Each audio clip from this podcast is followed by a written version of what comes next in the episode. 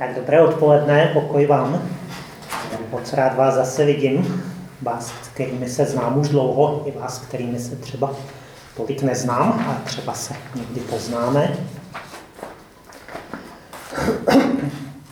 To dnešní slovo, které tady budu mít, se jmenuje Buď součástí velkého příběhu.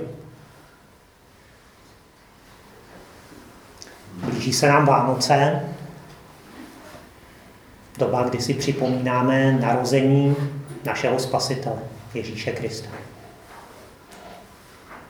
A právě tenhle okamžik myslím jedním z takových uzlových bodů příběhů, příběhu, který Bůh píše už hodně dlouho. Vlastně po celou dobu existence člověka. A možná by se dalo říct i po celou dobu existence vesmíru. Ale myslím si, že ta část příběhu, která se týká nás, se píše po celou dobu existence člověka. A tenhle příběh má všechny znaky dobrých příběhů, které máme rádi. Je v něm láska, je v něm hrdinství, je v něm sebeobětování, je v něm happy end, ale jsou v něm taky mnohá dobrodružství. A mně se ohromně líbí, že Bůh chce, aby součástí tohohle příběhu bylo co nejvíc lidí. Možná znáte nějaké lidi, které občas slyšíte vyprávět nějaký příběh nebo prostě něco vyprávět. A když ti lidé vyprávějí, tak je to o nich. Je to vždycky příběh o nich. O tom, co jim se povedlo, o tom, jak oni jsou dobří, a ti ostatní jsou v tom příběhu maximálně jako taková, takový nepotřebný kompars, který tam holt je k něčemu nutný. Ale Bůh je jiný. Ten boží příběh mi připomíná to, jak pojímají věci dobří rodiče. Asi si vybavíte, nebo pokud máte děti, tak možná si to vybavíte i z vlastní zkušenosti, že vaše rodina nebo rodina s dětmi taky žije nějaký příběh. A rodiče, když jsou dobří, tak se zpravidla snaží ty děti do toho nějak přibrat, přilákat. A říkat jim, vidíš, ty jsi byl taky součástí tohohle. Tohle se ti povedlo. A tady tohle, jak si přidržel tady kladívko, tak to bylo hrozně důležitý. To byla důležitá součást toho příběhu. Já myslím, že přesně takovýhle dobrý táta je Bůh. A že do tohle příběhu, který se píše už tisíce let, a do příběhu, který má minulost, má přítomnost a má budoucnost, se snaží přibrat každého z nás. Připomenu jeden příběh z Bible, o kterém nebude to dnešní kázání, ale krátce před Ježíšovou smrtí jedna paní, nebo spíš mladá dívka si představuji, i když se to v Bibli úplně nerozebírá, jménem Marie, sestra Marty a Lazara, pomaže Ježíše drahým olejem. A když se ostatní pohoršují, že to bylo drahý a zbytečná ztráta a tak, tak Ježíš jim odpoví, nechte jí, nechte jí na pokoji. Všude ve světě, kde se bude vyprávět tenhle příběh, tak se bude vyprávět taky o ní. O tom, co ona udělala. Tohle byla chvíle, kdy se Marie dostala do tohohle velkého příběhu. Já jsem přesvědčený, že stejně jako se vypráví, nebo si to přečteme v Bibli, Marie udělala. Takže takhle si Bůh přeje, aby se mohlo vyprávět Michal udělal, Vašek udělal, Pavel udělal. Každý z vás, kdo jste tady, může být součástí toho příběhu. Možná ten příběh už nebude zapsaný tady v té knižce, ale bude se vyprávět. O tom jsem přesvědčený. Já teď přečtu příběh, nebo část toho velkého příběhu o dvou lidech, kteří byli taky jeho součástí a kteří nějak souvisí s tou jeho vánoční částí. Ti dva lidé se jmenovali Simeon a Anna. Já to přečtu z druhé kapitoly Lukášova Evangelia od 25. verše. A hle, v Jeruzalémě byl člověk, který se jmenoval Simeon. Byl to člověk spravedlivý a zbožný, očekávající potěšení Izraele a duch svatý byl na něm. Jemu bylo duchem svatým zjeveno, že nespatří smrt, dokud neuvidí pánova Mesiáše. Ten přišel v duchu do chrámu, když rodiče přinesli chlapce Ježíše, aby s ním učinili podle obyčeje zákona. On si ho vzal do náručí, vzdal chválu, dobrořečil Bohu a řekl, nyní, panovníku, podle svého výroku propouštíš svého otroka v pokoji, neboť mé oči spatřili tvou záchranu, kterou si připravil před tváří všech lidí. Světlo ke zjevení národům a slávu tvého lidu Izraele. Jeho otec i matka se podivovali nad tím, co bylo o něm mluveno.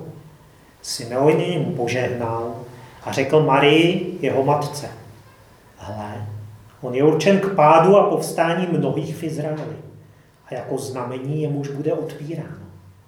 I tvou vlastní duší pronikne meč, aby bylo zjeveno myšlení mnohých srdcí. A byla tam prorokyně Ana, dcera Fanuelova z kmene Ašerova. Ta již byla velmi pokročilého věku. S mužem žila sedm let od svého panenství a vdovou byla až do svých 84 let. Neopouštěla chrám, posty a prozbami sloužila Bohu dnem i nocí. A v té hodině přistoupila, děkovala Bohu a říkala o něm všem, kteří očekávali vykoupení Jeruzaléma.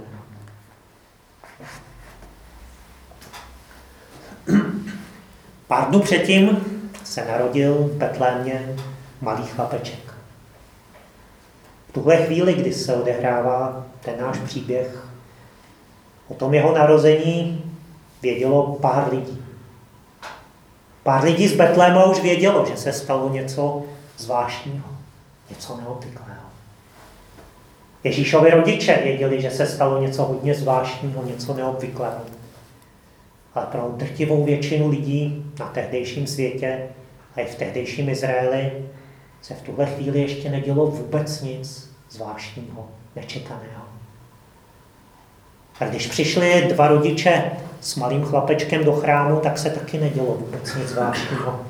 Takhle tam chodili rodiče se svými dětmi každý den, aby přinesli oběť podle zákona. Pro mnoho lidí se nedělo vůbec nic zvláštního. Ale přesto někteří lidé viděli a věděli. Nebo aspoň tušili. A mimochodem, nebyla to tenkrát lehká doba. Tehdejší Izrael byl pod římskou okupací. Žít pod okupací není vůbec jednoduché. Vládli mu římané a vládl mu krutý tyran Herodes Veliký.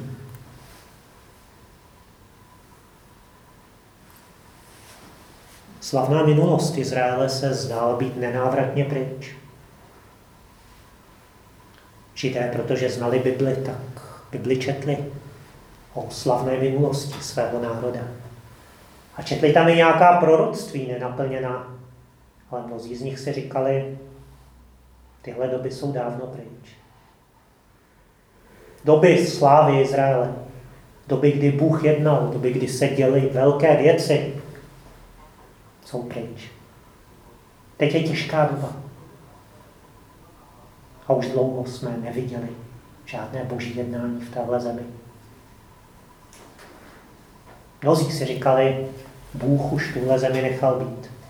Na tuhle zemi zapomněl. Možná bychom tam našli nějaké paralely s dneškem. Tady a teď. Ale ten náš příběh je hlavně o dvou lidech, kteří byli jiní. A tak se na ně teď trochu podívejme. A začneme s Simeonem.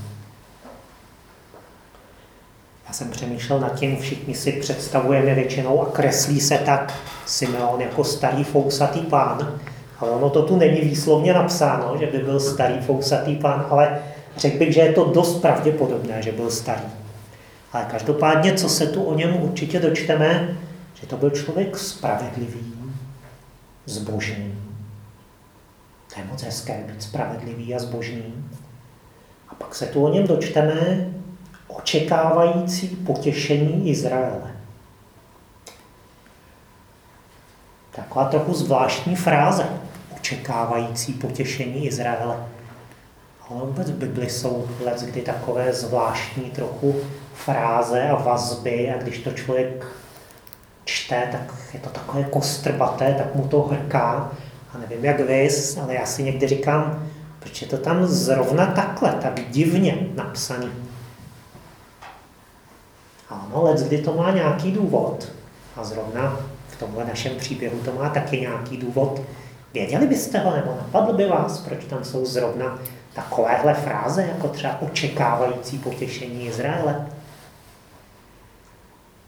Jestli nemáte žádnou teorii, já vám to prozradím, ale... Já bych řekl, že v tom bude nějaký Izajáš. Výborně. bude v tom Izajáš a šířeji. Ty kostrpaté fráze říkají ti lidé často, protože citují starý zákon. A to se mi na Izraelcích moc líbí. Drtivá většina z nich znala Bibli. Od malička se jich učili. Znali ji velice dobře. A když se ťuklo jenom, tak jim to zarezonovalo, že tohle je přece v Bibli. A když ťuknul Duch Svatý, tak to taky člověku zarezonovalo. Já jsem přesvědčený, že v tu chvíli na Simeona ťuknul Duch Svatý a nějaké věci zarezonovaly. A velice správně Simeon cituje několik částí z proroka Izajáše se podívejme na tuhle první, co se myslí tím očekávající potěšení Izraele. Izajáš 52.9.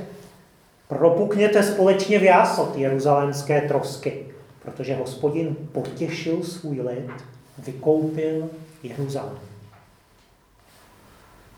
Dal by se o tom dlouze mluvit, a já z toho vypíchnu jenom takové dvě věci. Ta první věc, hospodin potěšuje. Hospodin chce potěšovat. A hospodina je potěšení. Znělo tady dneska o tom svědectví a musím říct, že jsem na tomhle kdy stejně taky potřebuju potěšení. Já nejsem velký duchovní borec, který pořád všechno zvládá, který je vždycky nad věcí, vždycky radostný, pokojný a všechno mající pod kontrolou. Někdy zoufale potřebuju boží potěšení. Ale můžu svědčit o tom, a určitě mnozí z vás taky, že pán ho dává. A pak bych vypíchnul druhou důležitou věc. Citát a přeneseně to, co očekával Simeon, bylo potěšení Izraele. Takže ne svoje. A mám takový dojem, že jestli to mělo význam v tehdejší době, tak tím spíš v té naší, tady a teď. Jsme pod hodně velkým tlakem očekávat své potěšení. Jsme znova a znova zpracovávaní názorem nebo propagandou, nebo jak to nazveme, že jestli v životě skutečně o něco jde, tak jde o to, abych se měl dobře, abych se cítil dobře, abych měl naplněná všechna svá přání a touhy, to je dobrý život. A já taky bych se chtěl cítit dobře, naplněná všechna svá přání a touhy. Musím říct, že mi to vždycky nefunguje. Ale co se snažím si připomínat znovu a znovu, že o to nejde v první řadě. A že když se zrovna necítím dobře, když zrovna nemám naplněná všechna svá přání a touhy, tak tu jde pořád o něco víc. Jde tu o velký příběh. Jde tu o to být součástí toho velkého příběhu. Konat Boží vůli, oslavit Boha. Můžu i tehdy, když se zrovna necítím, kdo ví jak. A Simeon to věděl. Simeon očekával potěšení Izraele na prvním místě a ne svoje. A protože měl tenhle přístup, tak se děli věci. Pojďme dál v tom našem úseku z Bible, protože Simeon očekával potěšení Izraele, tak se mohlo něco dít. Najdeme tam potom vlastně třikrát zmíněnou osobu Ducha Svatého. Protože byl Simeon takový, jaký byl, tak Duch Svatý byl na něm. To je první, co se tam dozvídáme. Duch Svatý byl na něm. Bible je velice přesná. A každé slovo tam má nějaký význam. A když byl Duch Svatý na něm, tak to je výborná věc. Spočíval na něm, vedl ho, mluvil k němu. Ale my jsme na tom líp. Víte to? My ho máme v sobě. Amen. O nás se píše, že Duch Svatý není jenom na nás, ale že je v nás. To je něco daleko lepšího. A daleko lepší to může být proto, že ten velký příběh už od doby Simeona pokročil. To není tím, že my jsme lepší, než byl Simeon, ale stalo se něco, co se odstartovalo právě několik dní před tím narozením Ježíše Krista. A dokončilo, nebo aspoň určitá velmi důležitá část toho příběhu se dokončila o 33 let později jeho ukřižování a zmrtvých vstání. Od té doby platí, že každý člověk může být usmířen s Bohem. Může se stát součástí boží rodiny. Může být ospravedlněn skrze Kristovu krev. A Duch Svatý může být v něm. To je ještě daleko lepší. Važme si toho a buďme si toho vědomi. Ale mluví se tam další věci o Duchu Svatém. Jemu bylo Duchem Svatým zjeveno, že nespatří smrt, dokud neuvidí pánova Mesiáše.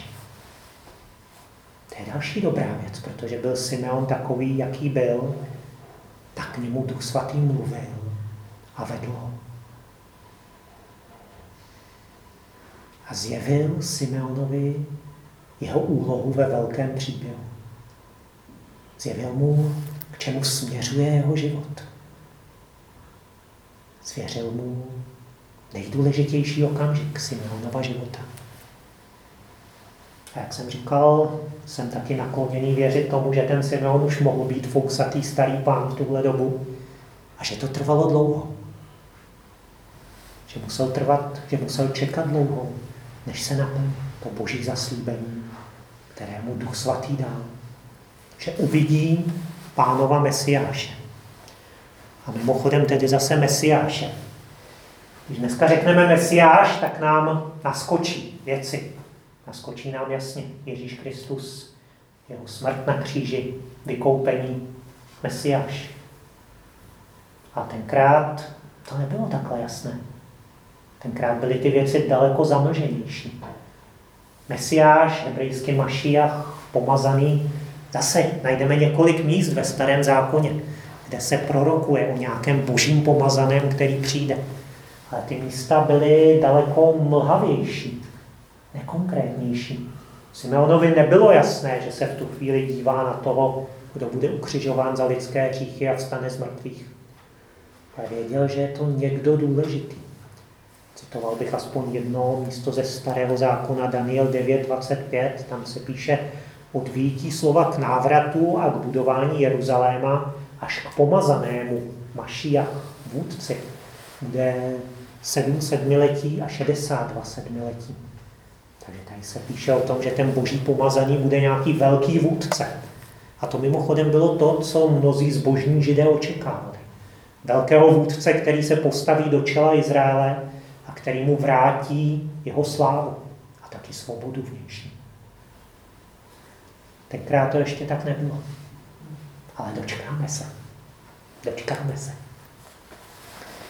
A to důležité, co chci znovu zopakovat, Simeonův život měl nějaký smysl. Bylo tam něco, čím byl Simeon součástí toho velkého příběhu.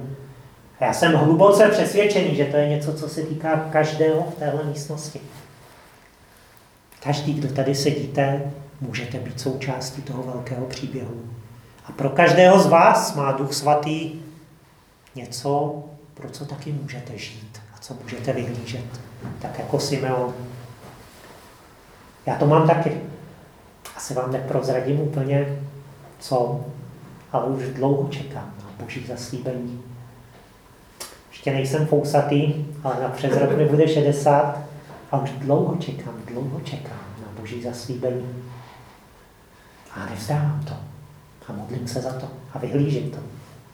A povzbuzuju vás, abyste taky vyhlíželi boží zaslíbení ve svém životě. A třetí věc, co tu najdeme o Duchu Svatém, že Duch Svatý Simona navedl. Píše se tu, ten přišel v duchu do chrámu. To znamená, že když Simon byl veden, duch, veden duchem, tak věděl, co má dělat, kdy a kam má přijít. A i tebe samozřejmě tím více. Chce Duch Svatý konkrétně vést, kam chodit, kam nechodit, co dělat, co nedělat. A zkušenost mi říká, že někdy to není žádná raketová věda, ale že to musí začít úplně jednoduše tím, že se začneš ptát. A že si vůbec připustíš tu možnost, že tě Bůh chce vést a že si svůj život neřídíš sám, sama, ale že se můžeš a máš ptát, kam tě chce vést Duch Svatý. A když začneš s tímhle, tak ono se něco bude dít. Simeon dokázal rozeznat naplnění velkých božích záměrů, když byli ještě v plenkách. To slova. Viděli před sebou. Nějakým způsobem cítil, že tady je něco důležitého. Nerozeznával úplně všechno, ale nějak rozeznával božího mesiáše, božího pomazaného. Viděl něco, co se ještě nenaplnilo. V 11. kapitole Židům se píše o hrdinech víry.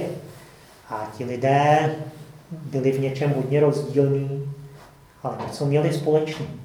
Píše se tam o tom, že ti lidé jednali, jako by viděli neviditelného.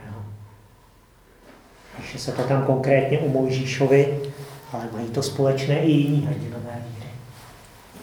Jednali, jako by viděli neviditelného. A jestli máš ve svém životě naplnit boží záměry, potřebuješ jednat, jako bys viděl, viděla neviditelného. Často ty věci, do kterých tě Bůh povede, budou teprve rašit. Bude to něco, co teprve začíná. Je to v plenkách. To naplnění je v budoucnu. Už teď můžeš do toho nějak vstoupit. Můžeš na to mít účast. A Satan se tě bude snažit a snaží zoufale odvrátit od toho, aby si našel tu svoji úlohu ve velkém příběhu. Aby se soustředila na tady a teď.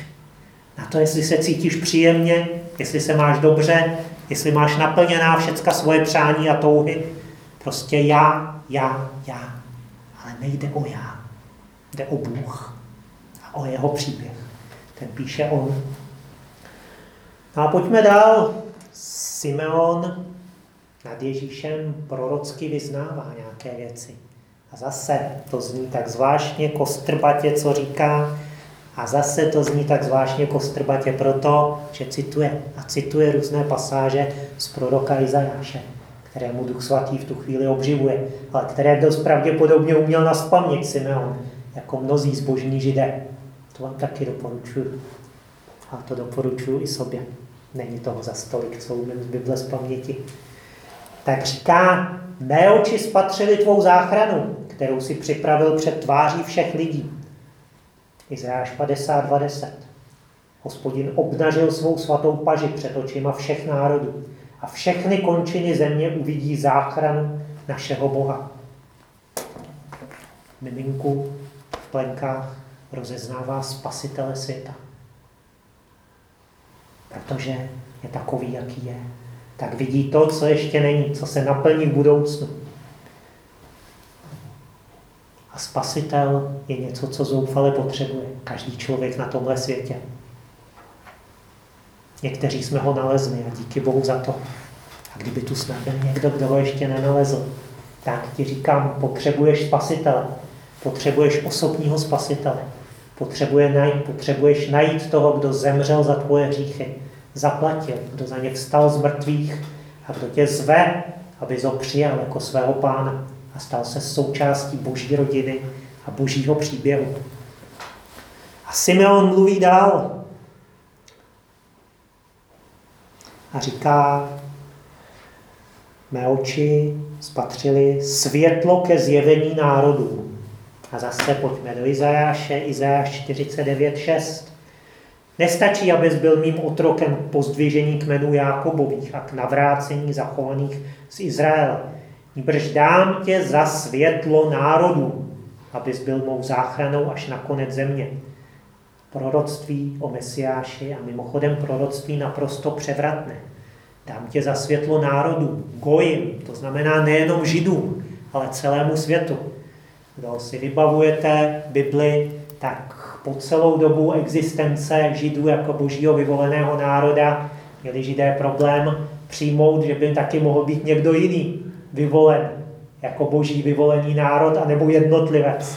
Když vznikla první církev v Jeruzalémě, měli obrovský problém, že by taky mohli být spaseni nežidé. Musel Bůh jednat s Petrem velmi jasně, zřetelně a nadpřirozeně, aby mu to došlo. Že tohle je jeho záměr. Že skutečně ta záchrana je pro každého z nás. Díky Bohu za to. Proto je i pro nás, proto tu dneska můžeme být.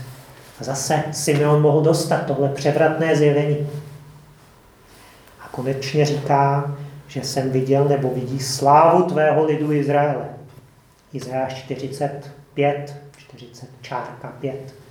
A zjeví se hospodinova sláva a uvidí to spolu veškeré tělo, protože hospodinova ústa promluvila.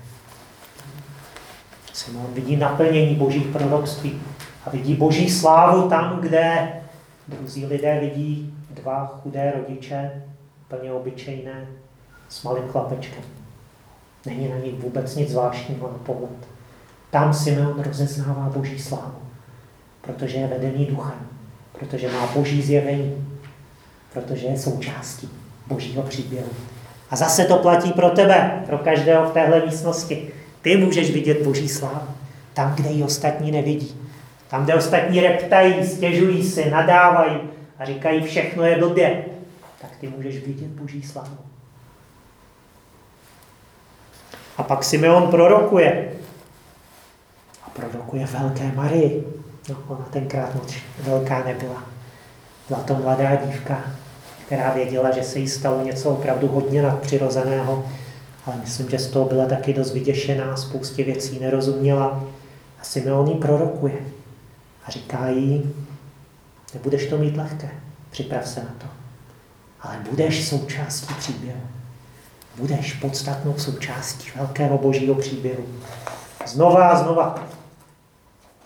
No a teď pojďme aspoň na chvíli k té druhé postavě, k Aně.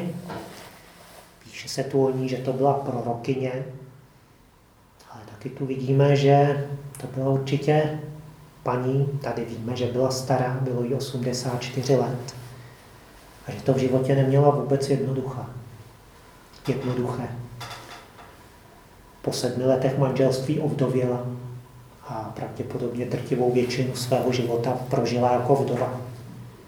To není dneska jednoduché a v tehdejším Izraeli to bylo ještě daleko méně jednoduché. Být vdovou byl hodně těžký úděl ze spousty různých úhlů pohledu. Bylo to sociálně, společensky velice komplikované. Bylo velice komplikované pro tu ženu se uživit nějak. Prostě byl to boj o existenci. Byl to velký svod litovat se, zahořknout. A říkat si, bože, jak to, že se mi v životě stalo tohle? Jak to, že zrovna já se musím takhle trápit? Mohl to být takový hezký život. Těšila jsem se na manželství. A dopřál si mi sedm let a dost. A teď tohle. Proč? Proč se mi to stalo? Taky vás to někdy svádí tohle říkat. Proč zrovna já? Proč se mi tohle stalo?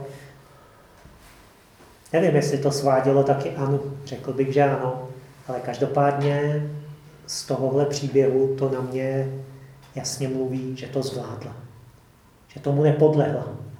A že místo, aby se tímhle užírala celý život, tak se místo toho začala ptát, pane, jak tím můžu být ve svém postavení užitečná? Jak si mě můžeš použít tady a teď? A to je taky něco, co ti moc doporučuji. Nelituj se a nezahořkni. Nesoustřeď se na svoje bebíčka. Nesoustředuj se na to, že to máš těžký a že to máš těžší než jiný. Já mám taky někdy ten pocit. Ale snažím se se v tom nehrabat. A radši si klást tuhle otázku. Pane, jak si mě můžeš použít? Tady a teď. Jak si chceš použít to, co se v mém životě děje? No a tak se podívejme, jak se s tím vyrovnala Ana. To první, co se u ní tady dozvíme, je, že neopouštěla chrám. Chrám bylo tehdejší místo boží přítomnosti. Místo, kde sídlil Bůh. Tehdy tu Bůh skutečně tak deklaroval, že sídlí v jeruzalémském chrámu. Dneska to zase máme o něco jednodušší. To vás ani nebudu zkoušet, to víte, kde je dneska boží chrám. Boží chrám jsme my a boží chrám je církev. Máš to daleko jednodušší, neopouštět chrám. Kdykoliv dáš Bohu najevo, že chceš být s ním, tak je blízko. On není nikdy daleko. Kdykoliv ho chceš hledat, tak se ti dá najít. Chce, abys přebýval, přebývala co nejvíc času v jeho přítomnosti. Abys ho hledal, hledala v písmu, na modlitbách, skrze chválu, ale je třeba skrze dobré skutky, skutky spravedlnosti, skrze spoustu různých věcí se dá hledat Bůh. A Anna ho hledala. A to další moc hezké, co se tu o ní dočteme, že mu posty a prozbama, prozbami sloužila dnem i nocí. Možná o mě někteří víte, že jsem taky ředitelem misijní organizace Nadační fond KMS. A máme různé misionáře a máme taky jednu misionářku v Izraeli, jmenuje se Alena Krauzová a ta se tam modlí v modlitebním domě v Izraeli. Já jsem jí byl před pár lety navštívit a přišla, byl jsem tam tedy za ní v tom modlitebním domě, nebo bytě spíš v Eilátu, a prostě přišla hodina, nevím už kolikátá, a Alena řekla tak, a teď mi začíná služba. A teď mám 6 hodin službu a 6 hodin se budu modlit, přimlouvat a chválit Boha. A 6 hodin se šla modlit, přimlouvat a chválit Boha. Já jsem tam byl s ní a uvědomoval jsem si, jak to funguje u ní úplně jinak, než to funguje u mnohých křesťanů. My máme takový pocit, že Boha hledáme, když se nám zrovna chce, že jo? Když máme tu správnou náladu hledat Boha, tak ho hledáme. Když máme tu správnou náladu se přimlouvat, tak se přimlouváme. Když máme tu správnou náladu ho chválit, tak se chválíme, tak ho chválíme. A samozřejmě je to jednodušší, když máme tu správnou náladu. Ale já jsem na té Aleně viděl, u ní to funguje nějak jinak. Když bych to řekl trochu ošklivě, tak jí prostě začala šichta. Ale pro ní to nebyla nepříjemná šichta. Ona se pro tohle dobrovolně rozhodla a řekla Bohu, že to chce dělat. A Bůh se k tomu přiznával, přiznává, používá si ji. A dává jí boží zjevení, dává jí vedení na těch modlitbách. A já si myslím, že ta Ana to měla hodně podobné. Ona se postila a přimlouvala dnem i nocí. Postíte se rádi? A ty moc ne. Nebaví mě to. Ale postím se. že to není tak. Ale postím se, protože se to píše v Bibli, že to mám dělat. Tak se přemůžu a dělám to. A Anna to taky dělala. A dělalo to pravděpodobně desítky let pravidelně. A protože tohle dělala a byla taková, jaká byla, tak se jí zase stalo to samé, co Simeonovi. Rozeznala Mesiáše, když byl ještě v plenkách a prorokovala o něm všem, kdo očekávali vykoupení Jeruzaléma, což je samozřejmě zase citaci Zajáše. Už ho ani nebudu číst. Takže to je příběh dvou lidí. Příběh, který je součástí většího, velkého příběhu. A já ho zmiňuji proto, aby nás inspiroval k tomu, že i my můžeme být na tom podobně jako Simeon a Anna. Jak jsem říkal, tenkrát bylo takové zvláštní období v Izraeli. Bylo to těžké, nepříjemné, spousta zmatků, věcí, kterým lidé nerozuměli, ani zbožní jim nerozuměli, proč se to tak děje. A najednou se něco stalo. A ti, kdo byli připraveni, to uviděli. A mohli být toho součástí. Co mi dneska? Tady a teď. Co si budeme povídat? Žijeme v době, která je zvláštní, nepříjemná, někdy bolestivá, nerozumíme zdaleka všemu, je to plné zmatků. Ale v Bibli máme zaslíbení, že zase něco přijde. Že Ježíš nepřišel jenom jednou sem na zem. Přijde po druhé. A přijde po druhé už proto, aby se opravdu naplnilo to, že se ujme vlády. A mnoha znamení ukazují na to, že by to mohlo být brzy. A já nevím. Já nemám zjevené přesně, kdy to bude. Rád bych věřil tomu, že se toho dožiju, ale nemám zaslíbené, že to tak bude. Ale hrozně rád bych se toho dožil a vyhlížím to. A hrozně rád bych byl součástí toho velkého příběhu. Hrozně rád bych byl připravený, až se to stane. A abych byl připravený, tak mě inspiruje to, co čtu o Simeonovi a Aně. A kdyby to inspirovalo i vás, tak budu moc rád. Připravuj cestu pánu. Připravuj cestu neviditelnému, jako bys ho viděl. Amen. A tak se, pane, ještě modlím za každého z nás. Za to, abychom opravdu byli takový jako Simeona. Abychom se nenechali přemoci těžkými okolnostmi života. Abychom se nenechali přemoci sebelítostí. Tím, že věcem nerozumíme. Tím, že jsme prožili zklamání, že se nestalo něco tak, jak jsme čekali, jak jsme doufali. Ale abychom nestratili víru a naději, že ty jednáš. Že ty jednáš i tady a teď. A že opravdu chceš, aby každý z nás byl součástí toho tvého velkého příběhu tak prosím mluv ke každému z nás, co to znamená zrovna pro mě, zrovna tady a teď. Amen. Amen.